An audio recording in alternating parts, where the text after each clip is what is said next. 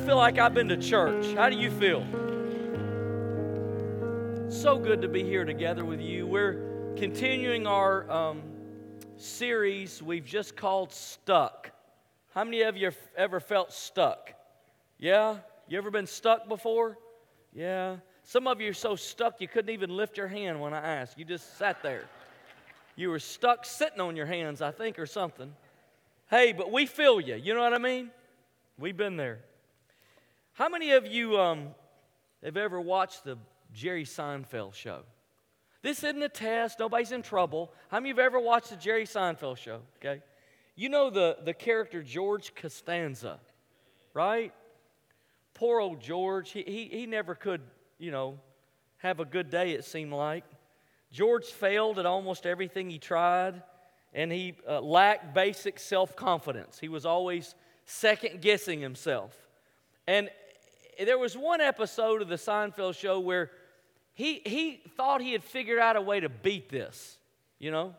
He said, Look, uh, I have failed so many times in my life because my instincts are wrong. You, how many of you remember this episode? You know what I'm talking about? And, and he thought, if I, if I would just ignore my natural instinct and do the opposite of everything that comes natural, may, maybe, maybe that would help. So, uh, uh any of you remember this episode? Anybody? One of you. That's incredible. Feel so encouraged. So George walks up to this beautiful woman who is just leagues outside of where he's at. And here's what he says Hi, I'm George. I'm unemployed and I live with my parents. Would you like to go out with me? He's going to do the opposite. She said yes. she said yes. Can you believe that? Bam, problem solved. You know what? We can go home. That's the whole sermon. If you're stuck anywhere, do the opposite. No, no, no, no. I'm just kidding. How many of you know that only works in sitcoms, right? Where, where all the problems are wrapped up at the end of 30 minutes and three commercial breaks. That's not real life. But what George was saying is like, I'm stuck.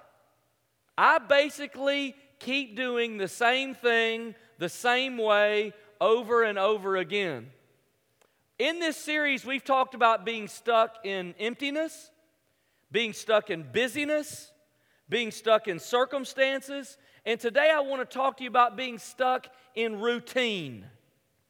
In routine. Now, what I don't mean is establishing good habits.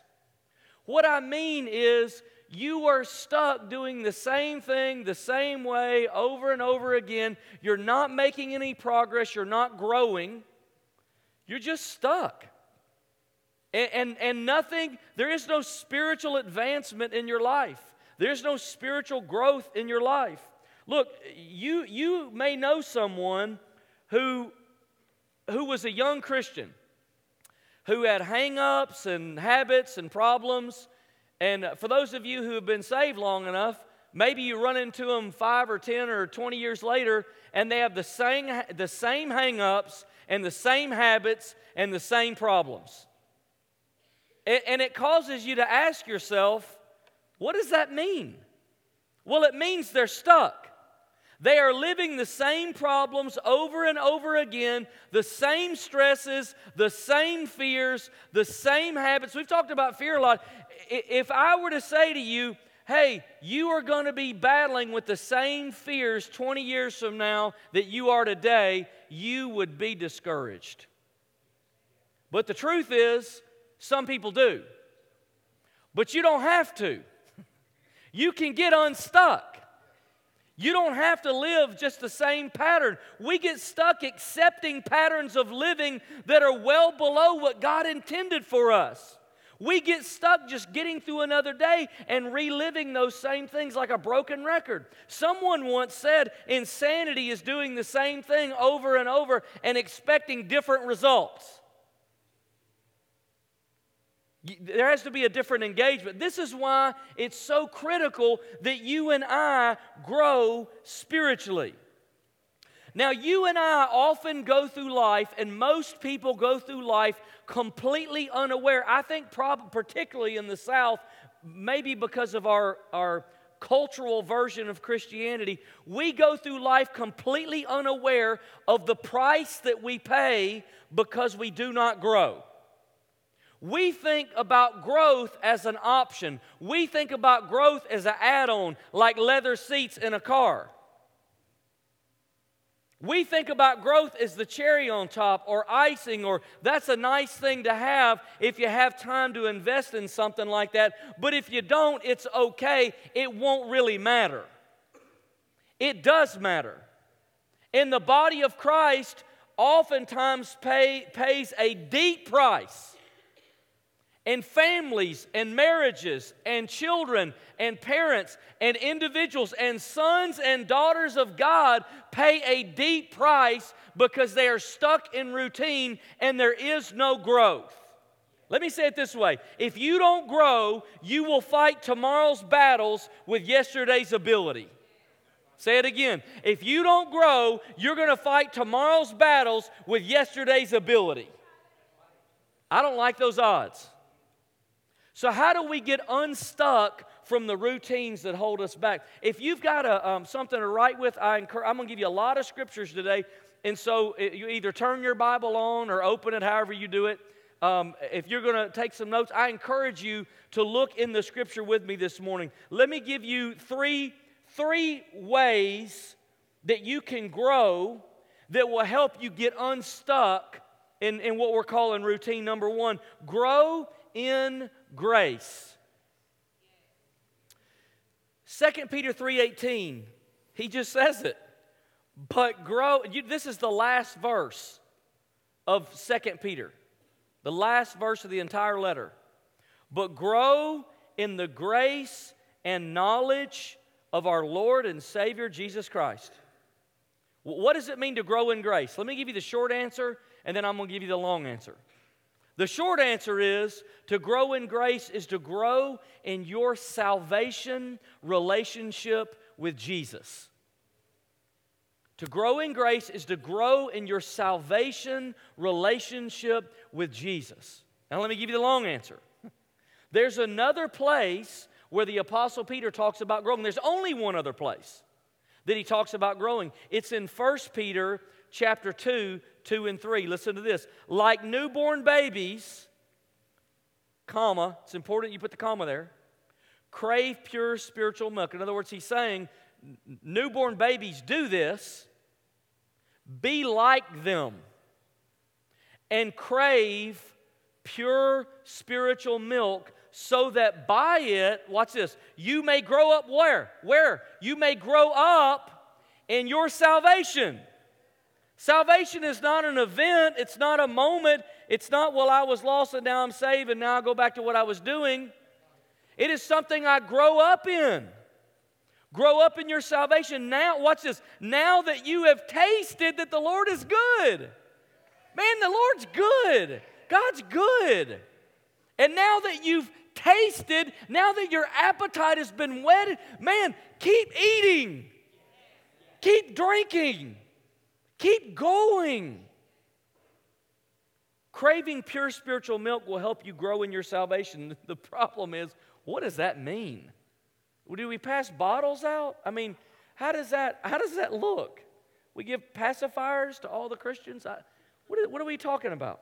For those of us who've been Christians for a while, our instinct is to read this verse like this Crave the Bible. That's our instinct. But that's not what this verse means. Now, I'm, I'm, I'm going to try to bring a nuance this morning that, that may seem too small to matter, but it really does make a big difference, and I, and I hope I am effective at showing it to you. The best way to understand this verse is to think about pure spiritual milk as God's message to the world about Jesus. Now, you, you, know, you, you may say, isn't that the Bible? Uh, uh, hold on. God's message to the world. So, pure spiritual milk is what God has to say about Jesus. Why does this matter? Because our faith is not built on a doctrine, it's not built on a principle, and it's not built on an organization. Our faith is built on a person. And his name is Jesus. And we're the only religion in the world whose founder was crucified, died, predicted his own resurrection, and then pulled it off. So, so we got to get this straight. Our faith doesn't hang anywhere else. Our faith isn't in the Bible, our faith is in Jesus. I'm, I'm, I'm for the Bible. I'm not, don't mishear me. But our faith is in Jesus. Now, you're not going to grow in grace just by becoming more polite. That's not what growing grace is, is become more polite and become more kind. That might be a, uh, a sign that you're growing in grace, but establishing those social habits, those social skills, it's not the same thing as growing in grace. You're not going to grow in grace just because you learn to forgive yourself more. Growing in grace means growing in your personal relationship with Jesus. Now, back to the question isn't that the same? Doesn't that mean read the Bible? No, because you can read the Bible and not grow. It depends on how you read it. Listen to what John 5 39 40. This is Jesus talking. Jesus, the founder of our faith. He's talking to the Pharisees. You study the scriptures diligently because you think that in them you have eternal life. These are the very scriptures that testify about who? About Jesus. Yet you refuse to come to me to have life. You're not just trying to know more, that's not the deal. People, you just quote the Bible A to Z, and you know, you wouldn't trust them with your children.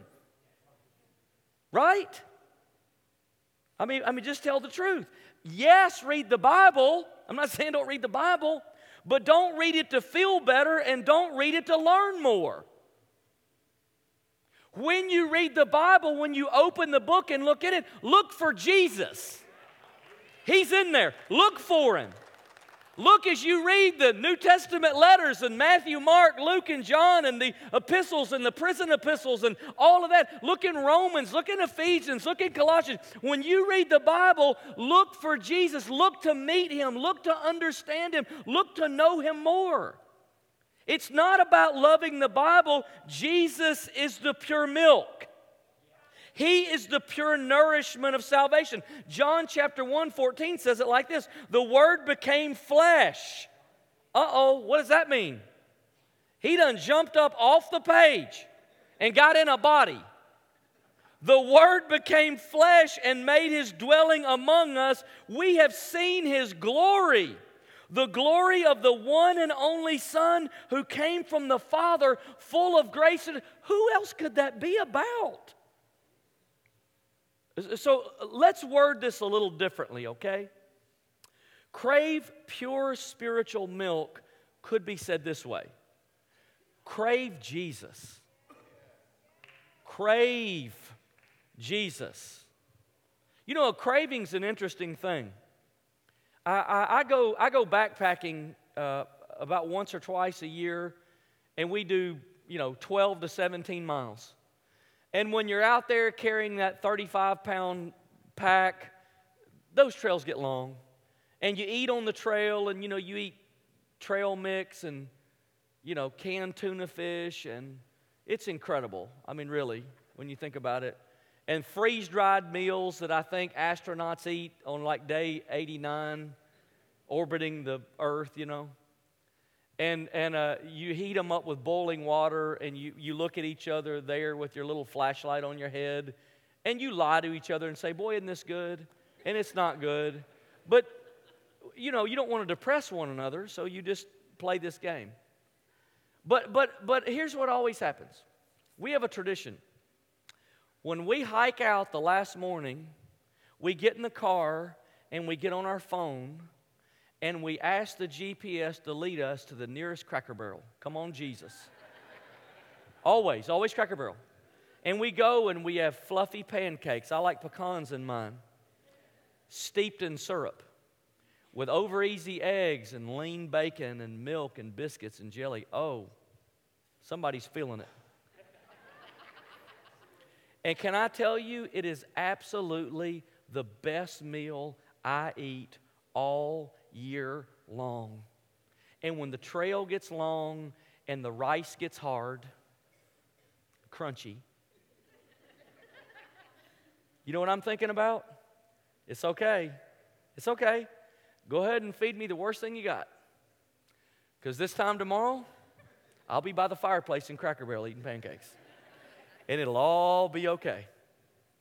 And, and, and, and what I'm actually doing as I'm walking down that trail is I'm craving Cracker Barrel. Now, now, that's what a craving is like. It's, listen to this, it's when everything else is unsatisfying to you but what you are craving. You ever have a craving? How's your craving for Jesus? Has everything else become unsatisfying to you? That's how you know how strong your craving is, except Him. Nothing else will satisfy your craving in your soul but Him. How, how's that going? If you want to get unstuck, crave Jesus. How? However, anything that increases your craving for Jesus, man, do it. Prayer, worship, soak, church, serving, reading your Bible, reflection, solitude, meditating on Scripture, fellowship with other Christians. If you want to grow in grace, increase your craving for Jesus. And I guarantee you, you'll start to get traction. Something will start to happen inside of you and you'll get unstuck. Number two, grow in grace. Number two, grow in wisdom. One of my favorite verses, just because it's so intriguing to me, is Luke 2.52. And Jesus, now this is before the miracles, this is before the teaching, before the public ministry, before he had disciples, it's before all of that. Listen to what it says. And Jesus grew in wisdom and stature and in favor with God and man. Let me ask you a question Do you believe Jesus reached his full potential? Well, I mean, it would be hard to argue that, wouldn't it? Uh, how could, how could he not? Do you believe Jesus reached his full potential? If you do, how did he reach it? He grew. See, one of the prices that you and I pay for not growing is we don't reach our potential. Jesus grew. I'm willing to bet if Jesus needed to grow, you and I need to grow.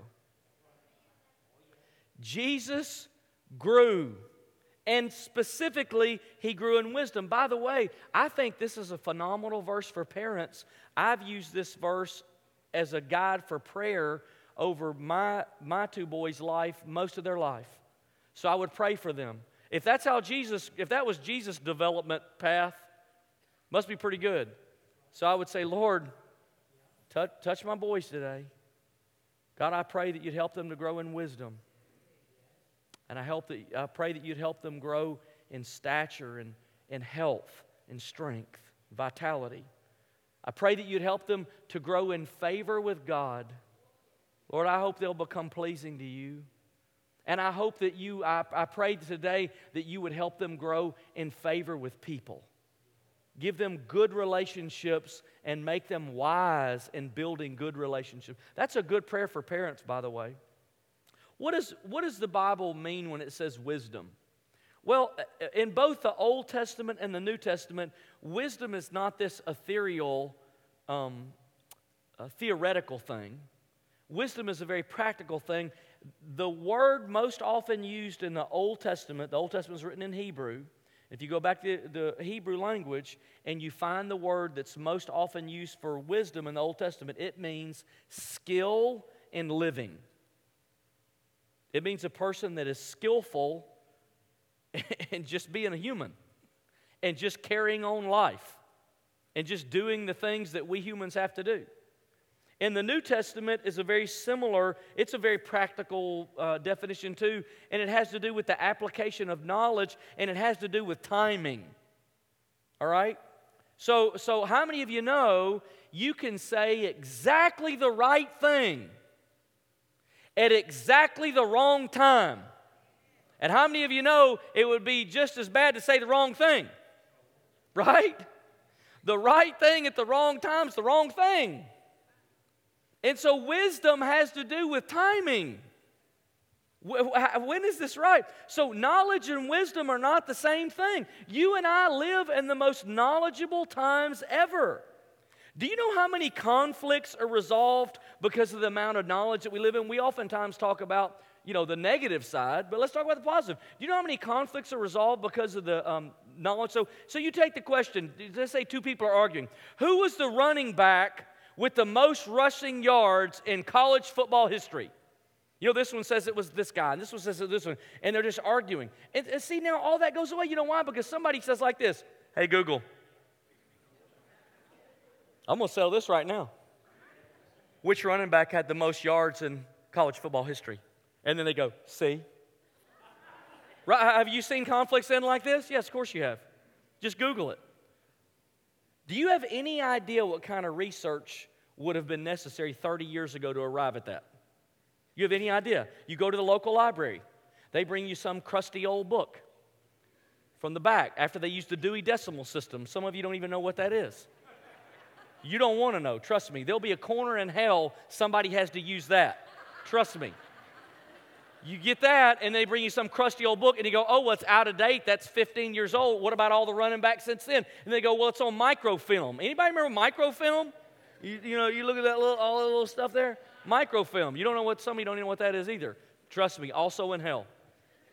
And then they say, oh, no, I'm sorry, son, Mike, there's a new book that's out, but our library doesn't have it. We'll have to order it. It'll be in in two to three weeks.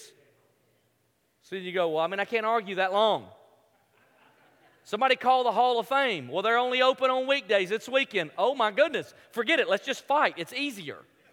Well, that's how we used to resolve conflicts. By the way, it was uh, Donnel Pumphrey San Diego State, 6,405 yards. I Googled it. Or, or, or, let's say your kids ask you something. Hey, hey, Dad, what is it? And what do you do? Just, just Google it. Anybody, any parent ever done that? Come on, tell the truth. I've done it. Hey, hey, when do you think? Google it. I don't know, and I'm not going to know the answer to all your follow up questions either. Google it. In Jesus' name, Google it, right? You and I have greater access to more knowledge than ever, but it doesn't mean we have more wisdom. We are drowning in knowledge and starving for wisdom. When each one of our boys turned 13, uh, I took them on a, a father son trip. And before the trip, I had um, made a little book. I'd, I'd uh, reached out to family members and um, mentors and friends who I knew to be godly people, and I'd asked them one simple question Would you write a letter to my son on his 13th birthday? And in the letter you write to him, would you just simply describe to him what you think a man of God is? because I want to surround him with voices of other men who I believe are godly. And I want to surround them with a vision of what they can be when they grow up. And so I gathered that little book, and in my letter that I wrote to each of them, I only quoted one scripture. And here's the verse I chose to write. This is how important I think this is. This is the verse I chose to write to my sons. Proverbs 23 15. My son, if your heart is wise, then my heart will be glad. If your heart is wise, then my heart will be glad. Wisdom is a seems to be a fainting commodity in our times, and it's needed. If you're stuck in routine, grow in wisdom, grow in the application of knowledge. How do you grow in wisdom? There's nobody better to listen to on this subject than the wisest man who ever lived, who God gave supernatural wisdom to Solomon. Listen to what Solomon says in Proverbs 9:10. The fear of the Lord is the beginning of wisdom, and knowledge of the Holy One is understanding. Listen to that. The fear, you, you are at the beginning in your journey of wisdom when you start to fear the Lord. Now watch this. And and and you begin to know God and gain understanding when when you begin to fear him. Now, if wisdom begins with the fear of the Lord, what is the fear of the Lord? Let me give you this is just my definition, you know, you, you can you can make your own. Here's, how I understand it. The fear of the Lord is the awareness and awe of God's presence. The, here's how I mean that. The fear of the Lord is the awareness and the awe of God's presence. I guarantee you, the wisest people you know have two things in common. They live in the awareness that God is always present. They don't count God out. They don't, they don't operate like God's not there. They don't operate like there's pockets where God's not ever going to be. They live in the awareness that God is always present. Watch this. And they live in the awe that they are personally accountable to God for their life.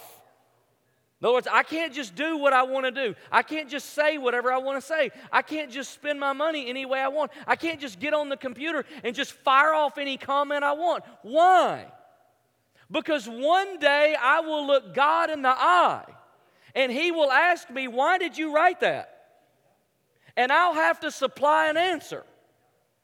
And I'm saying to you, the people who are the wisest people you know, where they get their sense of grace from, where they get their sense of skill in living from, is they feel a personal responsibility to God for how they live their life. Now, what Solomon would say is that's the start of wisdom. That's where wisdom comes from. As you walk in greater awareness of God's presence and your accountability to Him grows, you will grow in wisdom. So, how do you get unstuck? Grow in grace. Grow in wisdom. Here's the last one, number three grow in wholeheartedness. We get stuck when we give half our heart. Or, or, let me say it another way when we are stuck, we give half our heart. It's the chicken or the egg. I don't know. You can probably get there either way. But here's what I know for sure passivity is spiritual death. Passivity is spiritual death. So, so you may say, so does God want me just to be a workaholic? No, no, no, no, no. We already talked about being stuck in busyness. That's a different message. It doesn't mean never rest, it means when you rest, do it with all your heart. Rest. Turn the phone off. Put the iPhone X down. Tweeting is not resting. Right? Scrolling is not resting. If you're going to rest, do it with all your heart. Wholehearted means to be fully present and fully engaged. So, look, uh, when we come to church, man, we believe this is a church so much, and it may irritate some of you. That's why we're constantly asking you to do things when you come to service. Hey, everybody sing this song with us. Hey, everybody stand. Hey, everybody lift your hand. Hey, how many of you have ever seen the Seinfeld show? Lift your hand. You go, I'm not lifting my hand. That's why we're always, hey, it's time to give. Reach out and give. Hey, if you need prayer, come to prayer. Hey, you need to go to a group, go sign up. It's time to serve, go serve. We are constantly encouraging you and trying to mobilize you and try to engage you because wholehearted living is full life. It's where joy is. And so we do it in little ways and big ways and every way. And Justin was up here just a minute ago just saying, Come on, come on, come on, come on. Because out there, you will die spiritually. So we got to make sure you live in here. So we, we can't come in here and be passive. We can't come in here and just yawn and stretch and look around and lay out and go, oh, you know. We can't come in here and be spectators. That's not what this is. This is not a spectator sport. It's not what Christianity is. Nobody's on the bench. We don't got a bench. There is no second string. All of you are first string. Are you here?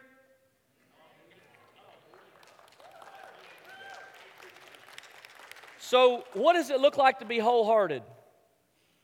uh, Jeremy, our, our worship pastor and youth pastor, uh, is my brother in law.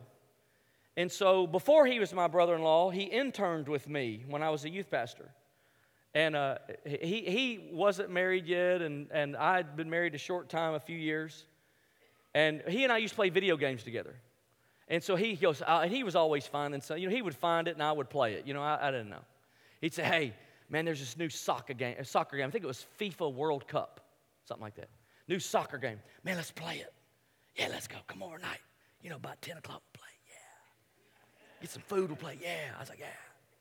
So we got it. I think it was Xbox, you know. We're back there. And, and, and the way the game lays out is, I don't know anything about soccer, but look, you got World Cup's like a big deal. I mean, for those of you that don't know anything about soccer, like I know because I played the video game. I mean, you know, of course, I know everything about it now. But, but man, you have to beat so many teams from other countries and work your way up the bracket and make your way to World. We were not going to bed till we won the World Cup. I'm just telling you, it wasn't going to happen. And we sat there and played, played, and we were so engaged, we were so zeroed in, we totally lost track of time until my wife Stacy walks around the corner. And, she, and all I remember her saying is, Really? How many of you know something bad's about to happen? Really?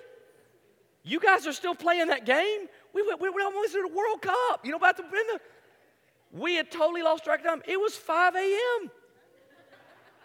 Like we won the World Cup and the sun came up. She was not excited because we were supposed to get up that day and do some fun things. You know, we were all tired. You know, how many of you know? That's not, that, that, that didn't go well. But we lost track of time because we were, we were all in. We were wholehearted. That's one of the signs you're engaged with your whole heart is time goes by so fast. On the other hand, have you ever been trapped somewhere you didn't want to be? Waiting hour after hour after hour. Why does time pass so slow at the doctor's office? Why does time pass so slow when you're waiting in a two hour line for a two minute ride at Disney World? Why does time pass so slow at the DMV when you're just trying to get one of your kids a driver's license? In Jesus' name, let them drive. because, because you're not fully engaged in the moment. You're just trying to get through the present to get to something in the future. That's called half-hearted. And I can tell you, when I'm in line at Disney, I am ha- I'm not I'm quarter-hearted. I'm not even full half. And, and it's miserable. Dr. Henry Cloud wrote a book called The Law of Happiness. Boy, I'd recommend it. It's a good book. In this book, he seeks to bring together biblical wisdom and modern science to reveal who the happiest people are. Wouldn't you like to know who the happiest people are? In one chapter, he describes a research project that refers to the sense of time loss as flow. In other words, when I'm fully engaged in an activity, I'm, I'm in flow. And when I'm in flow, I don't even know what time it is because I'm, I'm in flow. Because a person's so engaged in what they're doing, they're so, their enjoyment is so high. And Dr. Cloud suggests when a person's in flow, they may actually be experiencing, watch this, a little bit of eternity here on earth. Isn't that what eternity will be like? So fully engaged, there's no time. I mean, read Revelation from every tribe and tongue and every nation, and there'll be no sun because Jesus Himself will be the light of that city. You think that's going to be engaging? What time is it? Who cares? I don't know. So ask yourself what have you been giving your time to? Are you fully engaged in the things you're giving your time to? See, when it comes down to it, it usually comes down to choosing gratification over pleasure. Let me explain. Rather than numbing out on three hours of Netflix, I'm going to go read a book or pray or do something engaging. Rather than eating another dessert, I'm going to go for a walk. Instead of sleeping in and watching football, I'm going to get up and come to church and worship and pray. That's what it usually comes down to. I'm going to fully engage. I'm going to choose deep gratification over momentary pleasure. That's what it means to be wholehearted. And, and just before you think maybe this is psychobabble, let me show you what Colossians 3:23 says. Whatever you do, work at it with all your heart as working for the Lord, not for you. You know why? Because it's best for us to work with our whole heart. Matthew 22 37 says, Love the Lord your God with what? Come on, with what? All your heart, all your soul, and all your mind. How do you get unstuck from routine? Grow in wholeheartedness.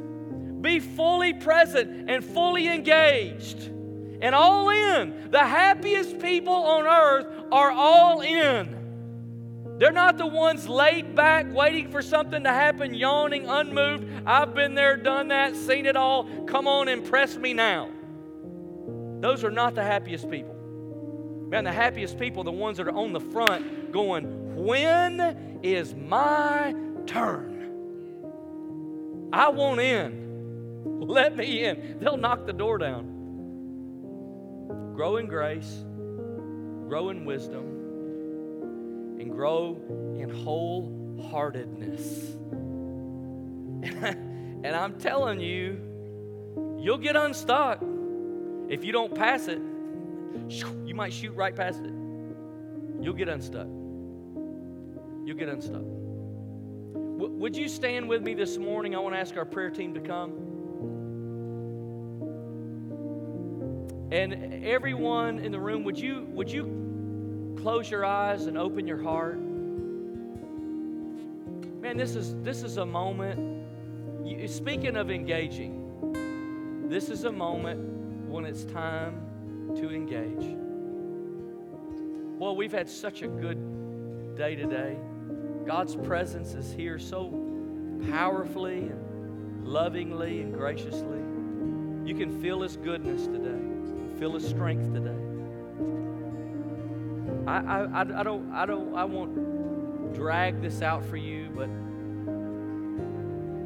as you're there still, eyes closed, just listening, are you at a place this morning where you say, you know what, I need Jesus?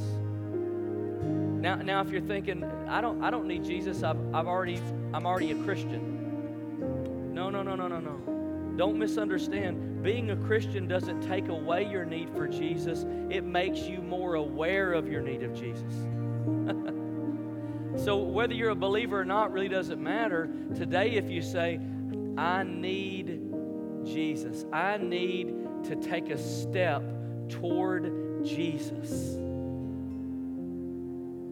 If you need to take a step toward Jesus, if you need Jesus today, if you need prayer today, if you're stuck somewhere in your life, I'm going to invite you to make a wholehearted engagement. I'm going to invite you to take a step of faith. I'm going to invite you to come for prayer and meet Jesus here in prayer and let Him do inside your life what He's been speaking to you about He wants to do. So, with every eye closed, if you're here today and you need Jesus, you need Him to move, you need Him to work, you need His help in your life, you need to take a step toward Him, you can sense Him calling you. It's time for you to grow, it's time for you to get unstuck somewhere. But you, if you if you're stuck, you need God's help to get unstuck. You can't do it alone. But He is more than happy to help you. So as I begin to pray this morning, if that's you, I want you just to open your eyes and find one of the prayer team. Just look at them. Find someone that you can go and pray with. And as I begin to pray, I want you to come and let's meet Jesus together this morning. Let's engage. Lord, Jesus, I, I thank you today for the grace of God that we felt in this place. I thank you the, for the strength that we now experience that is not our own. I thank you for the breakthroughs that are beginning to happen as we meet you this morning. Lord, I thank you for the miracles that are beginning to move. I thank you for the presence of God that is beginning to change the atmosphere over our life, begin to change our thoughts and our mind and our heart. Lord, I pray today as we meet you here, you would move in a powerful way. So as the worship team begins to sing, I want you to come now. If you need prayer, I want you to move. And I want you to take a step of engagement. Lord, we love you. You deserve it Lord, you deserve it all. God is calling you. God is stirring you. God is moving on your life. Just look at the person next to you and say, you know, can I can I get out? I need prayer today. Come on, let us pray with you today.